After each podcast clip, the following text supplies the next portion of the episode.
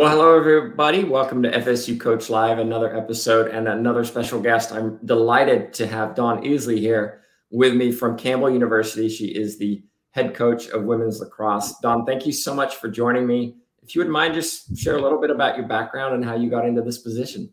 Absolutely. Thank you for having me. Um, I am, am Dawn Easley. I've been at Campbell for 10 years now. I got into coaching um, pretty much right after college, I was in, in college playing uh, lacrosse at a small school called Pfeiffer University, and I knew I wanted to get into college coaching. However, I took a, a step from um, the United States and moved over to England, and I started coaching there for a year at a boarding school. I loved it, missed home, came back. My college coach hired me on as an assistant. So I worked for him for two years, two wonderful years, and uh, learned a lot while I was back at Pfeiffer. And then um, he left, and then they hired me as the head coach at a, I think I was 25 when I got hired as a head coach. Um, maybe may have been 24, but yeah, not very much experience, and um, had wonderful mentors at Pfeiffer who um, helped me out a lot. So I was there for eight years, and then um, Campbell came and started a program here, and I've been here ever since, and absolutely love it. Couldn't imagine doing anything else. Yeah, I'm curious. Coming in as a, a brand new coach like that, you've been an you've been an assistant for a couple years, and then all of a sudden you're in charge. And and uh, I was actually speaking to to a friend of mine who became a head coach recently, and I asked him how it was going. He said, "Well, I love the coaching, but the meetings." What was it like transitioning from, yeah, okay, you know the players, you know the system, you know the school, but as an assistant, maybe you've been sheltered from a lot of things that the head coach has to do. How did that transition go? It was tough. Um, I had, th- thankfully for me, I had really great mentors at Pfeiffer when I was there, and I had learned a lot from my previous head coach. I think um, one of the things that I, you can call it a, a good thing or a bad thing, but one of the things that I did really well was when I made a decision, I stuck to it and I owned it, and it, it was my decision good or bad, ugly or, or not, I, I I stuck to it, and I think that helped critique the way I was able to make decisions in the future. Learning how to have thick skin and um, move forward regardless of the outcome, I think was something that I had to learn very quickly. Um, and I, I, had a boss one time tell me that you're never ready to be a head coach, regardless if you have mm-hmm. two years of being an assistant or 20 years of being an assistant. You're never ready to be a head coach because learning how to make decisions and um, own your decisions is something that takes time and experience.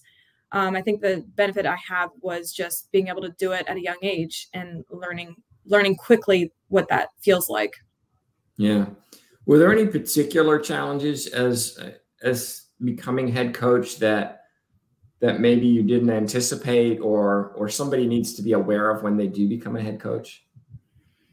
Oh gosh, there's there's so many i think and i think it d- differs on the age of the person. I think one of the the things that i struggled with early on in my career was the age difference and trying to figure out how do i um how do i take this program as a 25 year old and and uh and use my life experiences my minimal life experiences to challenge these 18 to 22 year olds you know with some of the some of the girls that i was coaching um, they they were incoming freshmen the year that I left, and so I never played with them. But there was definitely a lot of playing with uh, common girls, so that was a really hard thing for me to to get over early on in my career. But um, you know, I, I think the struggles were just that age difference early on in, in my career. How do you deal with that? I mean, literally, you you have the same interests you you probably know the same people you probably want to hang out in the same places how, how did you separate your almost your personal life from your professional life so that the athletes knew that you were head coach and you made the hard decisions um I am a firm believer in that uh, you are the average of the five people that you surround yourself with. And I was determined to be a successful head coach. And so I situated myself around people who I wanted to be like, who people who would hold me accountable and challenge me in my professional and personal life. One of them being my husband now, and also administrators and other coaches who were who were in it. and um, being driven to be more like those people and um, i think help guide me to make the right decisions along the journey so you became head coach uh, you were there several years. One of the one of the interesting things i always find is is when coaches choose to leave a program mm-hmm. uh, when coaches decide to move on because there is that that sense perhaps of, of letting people down by moving on right? You've maybe recruited athletes you've spent years with them and then it's okay i'm moving on. Sorry bye. How do you how do you how do you make that decision? Because it's hard. I mean even when i moved to florida state i was leaving students behind. And that was hard because they had signed up for my program. How, how do you how do you make that decision or what what allowed you to make that decision? Well isn't that the great thing about the profession that we're in is that your heart is being tugged in one direction because you've built those relationships with those students. And they've built you up you've built them up and um, it's a blessing to have those relationships that it is it is hard to leave when it's time. I think it comes for me it came down to um, prayer and and uh, and just the tug of my heart knowing that it was time to take a step in the next direction for both personally and professionally. Um, but what a great thing to have those relationships with your players knowing that your relationships don't stop just because you're no longer their coach but um, you're always going to be there for each other. And i think um, while it, it was an incredibly hard thing to do is, is leave not just not just my players who i'd recruited and coached and been successful with but my alma mater um, that was that was hard but um, those relationships never go away and i'm very very grateful for that mm. now you've been at campbell for a number of years now and i think there's a danger sometimes for coaches to become complacent or comfortable and this is my job my maybe i have my job security we're doing okay or we're doing well. What allows you to stay maybe motivated relevant driven when you've been in a place for for a number of years? Uh it's a, a great question and coaching is a roller coaster and i i tell my players all the time it's never as good as it seems it's never as bad as it seems. Um, but I'm not just telling my players that, I'm telling myself that uh, because it really is an emotional roller coaster, professionally, emotionally, all, all of it. And, um, you know, early on when I got to take this job at Campbell, it was the move was about taking on a new challenge. It was about bringing my family to a new atmosphere. It, it was, it was a lot of all of those things. And I think one of the disadvantages I was I've always been at early on in my career is that I was an assistant coach for for 2 years and so I didn't have that that really great foundation of some of the things that um, that I needed. However, I think I've also done a really good job of hiring assistant coaches who have uh, challenged me in my own ways, and uh, both you know on the field and and relationally, and um, in, in all the different aspects of my job. And I've always been willing to learn from their experiences because I do want to be a better head coach for both my assistants and for um, and for my players. And so being open to new and relevant information has always been something that I've always been driven to understand and learn more about. Um, you know, whether it be the X's and O's or or how we analyze our players or just all of those things. And um, hiring good assistants has helped motivate me to be a better head coach, but it's also helped me to um, it's also helped me to um, sorry my my daughter just walked into the office. One of the challenges of being a coach is being a mom and having having interruptions. Um, but yeah, just making sure that I surround myself around people who who can help me be better. Yeah, I want to talk about something you've been doing here in a little bit, but we do have a question in the chat box from Belford. Uh, leading your team to an academic honor squad isn't a small feat. How much of your success was based on the type of student athletes you recruit versus the way you support them in their academic endeavors? What advice would you give programs that would like to achieve similar academic honors when winning seems to be the only metric that coaches are judged upon? That's a great question.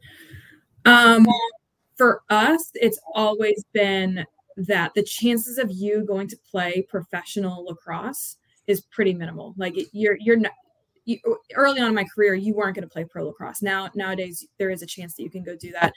And so, the number one thing that we had to sell kids on was making sure that they understood that academics is your number one priority. You are a student athlete first, and thankfully for us, I think we've always been able to find kids who have been driven academically, who who have um, a purpose to their academic career. You know, whatever it is they set their mind on, whether it be trust and wealth management or um, PT school or uh, med school or law school. And so being able to hone in on that and showing them what their opportunities are at Campbell, um, I think helps. But it also helps when your whole team buys into that. So, mm-hmm. for example, like we don't recruit only kids with a 4.0 like we recruit all types of kids academically but when they're taking each other to the library and they are tutoring each other on the road um, and they're getting those same professors in their, their classes and um, they can help each other out. I think that's always been able to be very helpful. Um, it hasn't always been easy, but to give you an example, my goal as a head coach is to have a three four every year as, as a team. And mm-hmm. I went back to our captains and our leaders last year and I said, This is my goal. My goal is to have a three four. What's your goal? And they said, Well, we think we can do better than that. And so they had a goal of a three five. Um, and so now that accountability piece wasn't about what I wanted, it was about what they wanted to do for each other. And so they started talking about it. They started setting those goals and those expectations. And we ended up finishing with a 3509, um, which I think is pretty incredible. So that that ownership from the students, from my players, I think helped contribute to that success. Hmm. Okay, we're going to take a short break. We're going to uh, watch a quick commercial. We'll be back as we talk with Dawn Easley.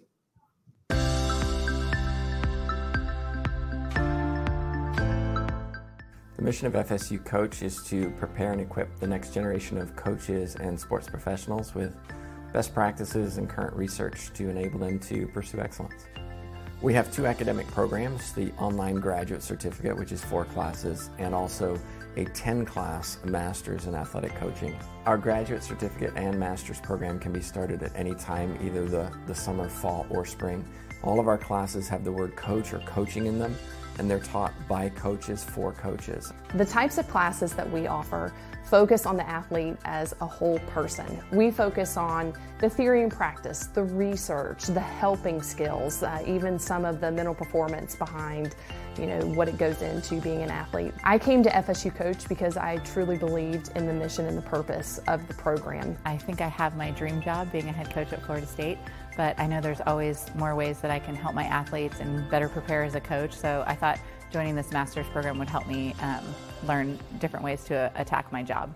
If you're interested in going into coaching or joining the FSU Coach program, I would just say don't even think about it and do it.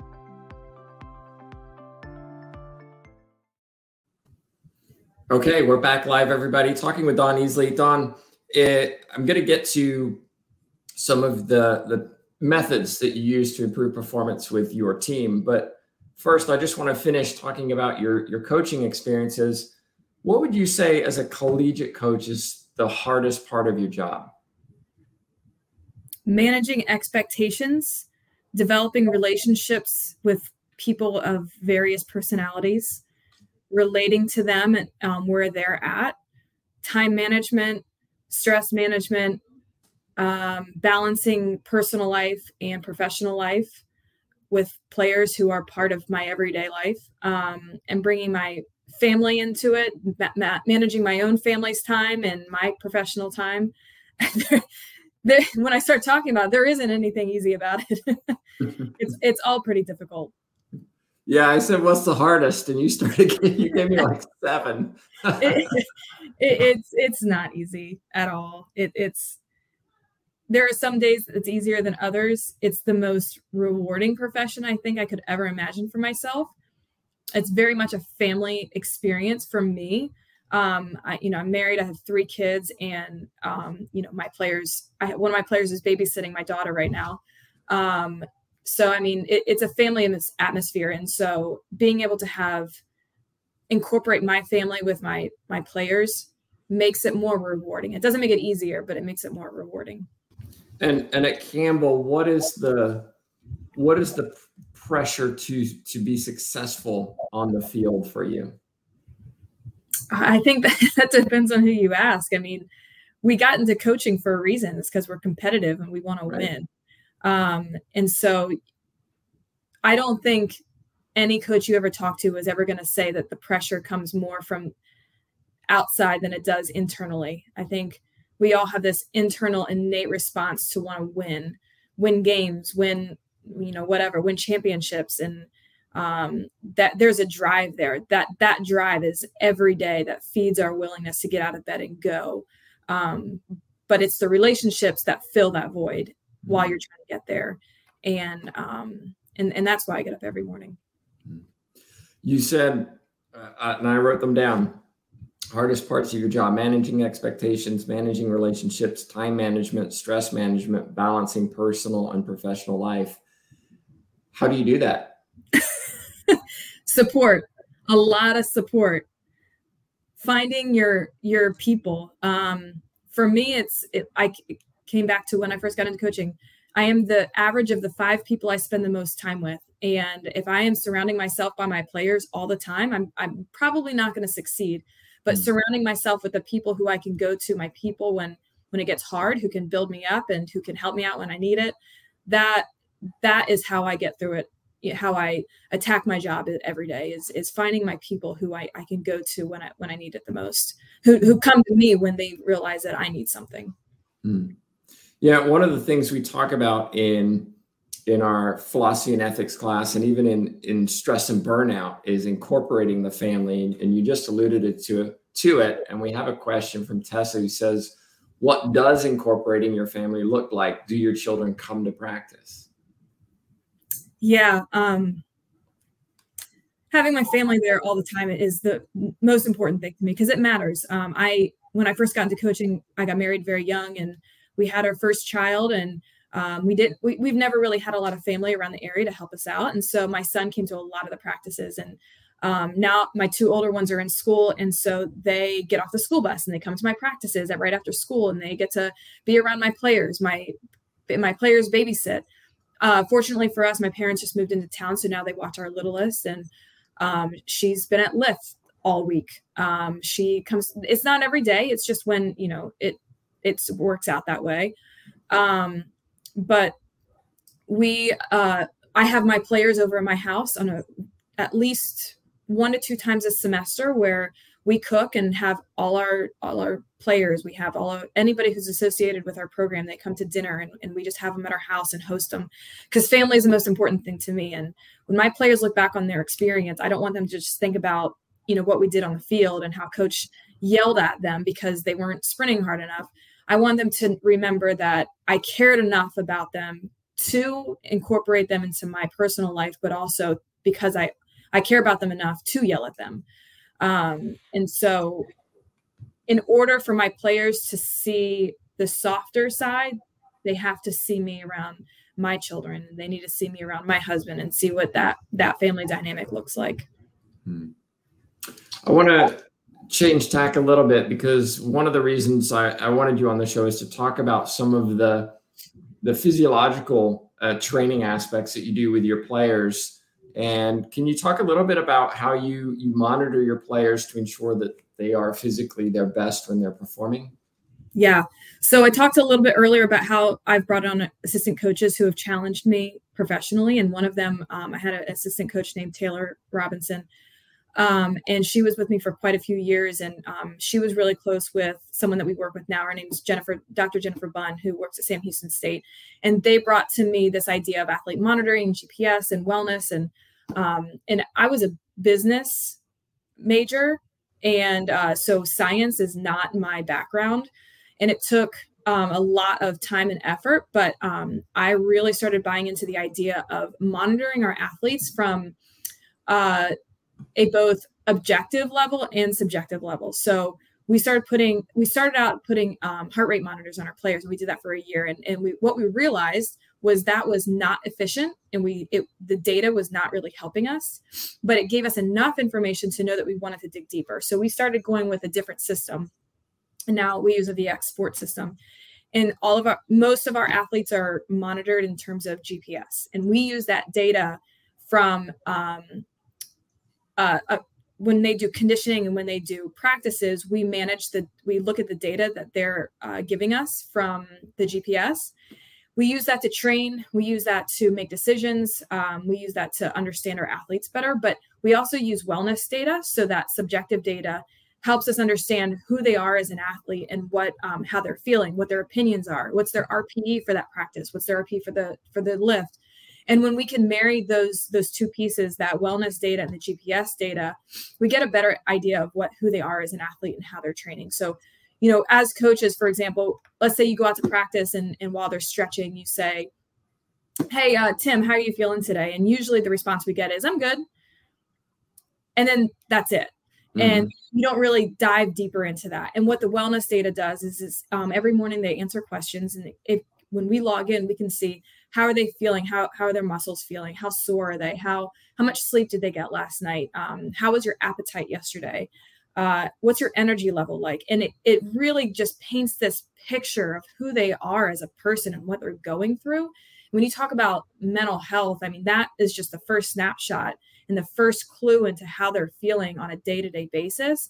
And so when we start looking at their seven day progression we start seeing um, you know that we start tracking where they are throughout the week whether it be they they're really loaded down with with classwork with with tests with finals or that we just had a really hard practice that week and we wanted to see how their body went with that. Are you getting enough sleep so that you can be successful on the field and, and be successful in the classroom? And the gps data tells us how are we training you? Are we overtraining you? Or are we undertraining you? Are we getting are we training you to be at game speed for for our season um, and to be honest with you, being able to track and understand with with the um, with the wellness scores and, and with the GPS data has completely changed my mindset as a coach. It has completely transformed the way I view training our athletes. And then once I understood that, once I understood the benefits of it, now I understand it enough to educate my own players so that now they can look at the data and understand okay that I understand that coach is trying to get us to game speed. I understand that she's trying to get us to be able to play play a full game. She's not just using it. I, I never use it to hold it against them. I don't use it for for starting purposes. I, I don't talk about data with other uh, one player with another player. We use it for the purpose of um, smart training. And when the girls become educated with it, now they start buying into how hard they're working at practice because now they understand that the um, high intensity distance that they're running is really so that they can play at that high intensity in games, not just because coach is yelling at me to run harder. You you said we a few times, and I'm curious who who oversees this because if I put myself in a position of maybe a small college or or even a high school, my first thought was that's a lot of data I have to to collect and analyze. So do you have somebody there who who actually does this? Um, yeah. So, like I said before, we started working with uh, Dr. Jennifer Bunn, who's now at Sam Houston State. She was here at Campbell, and her background is in um, in athlete monitoring. Mm-hmm. And so she really drove home this idea to me. But I'm I'm a coach. I don't I don't understand what this stuff is. You, you throw numbers at me, and I don't really know how to analyze it. I don't know how to make decisions based on it. And so, what she challenged me was to um, let's work together. Let's collaborate with exercise science department and Campbell lacrosse. And so, what she did was she was able to give us interns who are undergraduate students, mm-hmm. and they do the kind of day to day work. Um, they they um, they give the they hand out the the monitoring systems and then they collect them and then they upload the, the information into our database and then Dr. Bunn takes that database and she spits out all the information that we need to know as a, a lacrosse staff. And what they get in return is research information. And so mm-hmm. they've been able to spit out papers that have been published on women's lacrosse, which, in my opinion, there's not enough of it out there. And so if you look at any research on women's lacrosse, you're going to see Campbell lacrosse all over the place because we are we are spitting papers out so fast or so well and so much and so it's kind of it, we work together with each other to be able to do these things um, and so when I talk about our team, we have a team of um, interns who do the grunt work. And then we also work with our exercise science department and we work with our pt school to um, to un- analyze the information better. And then my assistant coaches also um, look at the information on a daily basis as well. Hmm. you you mentioned just in in that conversation that that women's lacrosse doesn't get as much publicity as maybe it should I think that's that's general across many sports, particularly women's sports. How or what are you doing to try to increase that visibility of not just your sport, but also at Campbell University, so that so that you have relevance in the athletic department? Um, so if you had asked me this question about five years ago, I would have said absolutely nothing. and i uh, you know i am i'm on twitter i'm on instagram and i'm i'm not really that active but what i did notice is that there were programs who who were really using social media as a platform. And um, to increase the visibility of their sport or or, um, or their their programs. And i thought why aren't we doing that? But at the same time i also know that i'm not good at it nor do i have the time for it.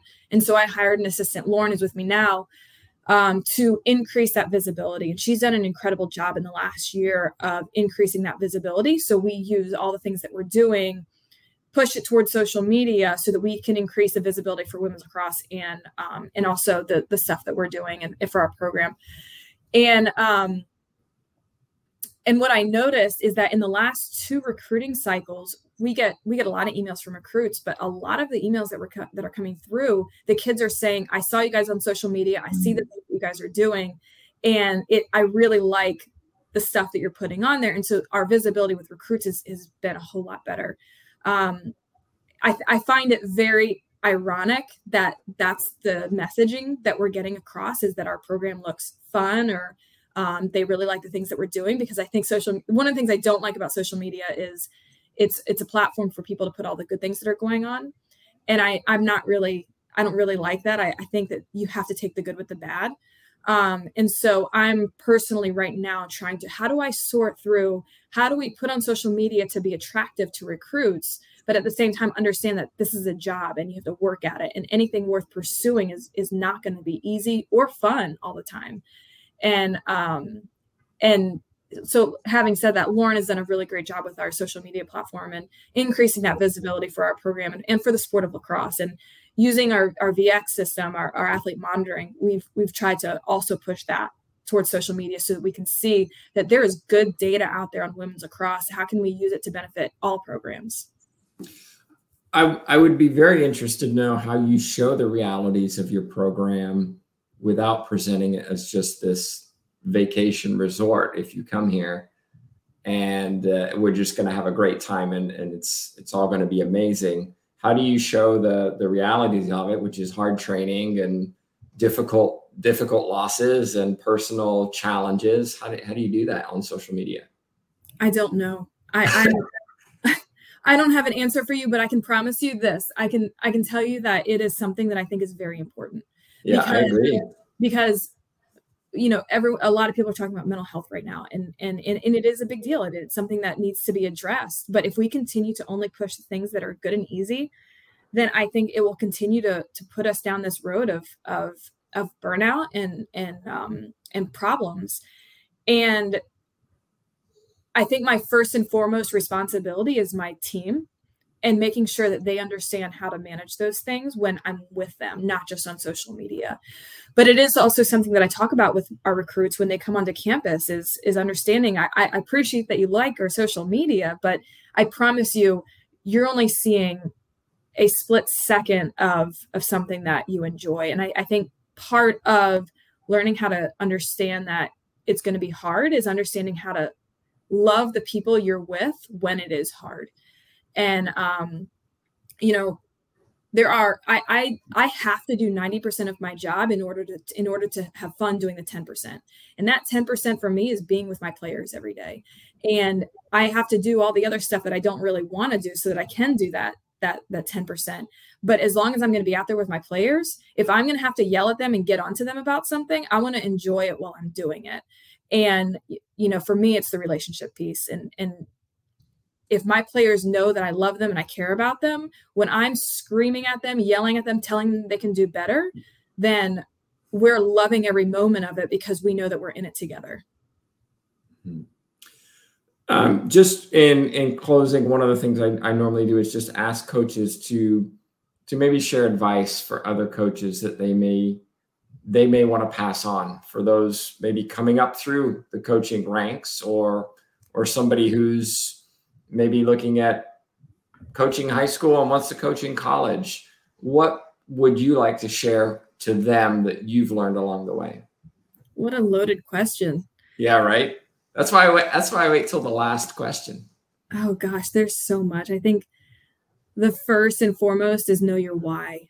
Um, my why of my coaching has changed so much in the last 17, 18 years. And on those tough days, knowing your why and why you're in that position will carry you through.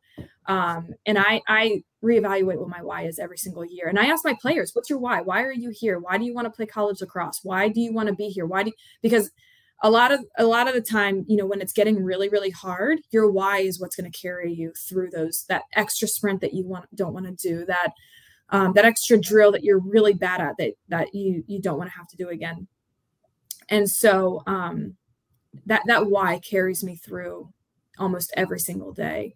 And and then the second part is putting people around you that that know and understand your purpose and are willing to support you no matter what you need whether it be you need a height girl in that moment or you need someone to just babysit your kids for a couple of hours or you need someone to just vent to or you need advice from um, you've got to find your people.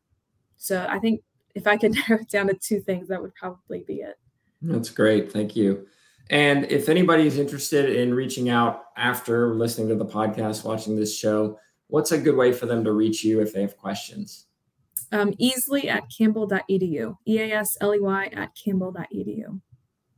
And it's up there on the screen for those you watching online. Uh, well, Dawn, thank you so much for for sharing a little bit of your your knowledge and experience. Really do appreciate it. Just a reminder, everybody, we try to interview somebody once every once or two weeks on this show. So be sure to subscribe wherever you're watching and listening from. And oh, we got one final comment. Thank you, Belford. says great interview. Thank you for the information. Uh, that's a wrap for us. So we'll see you uh, next week. Uh, thanks again, Dawn. Thank you.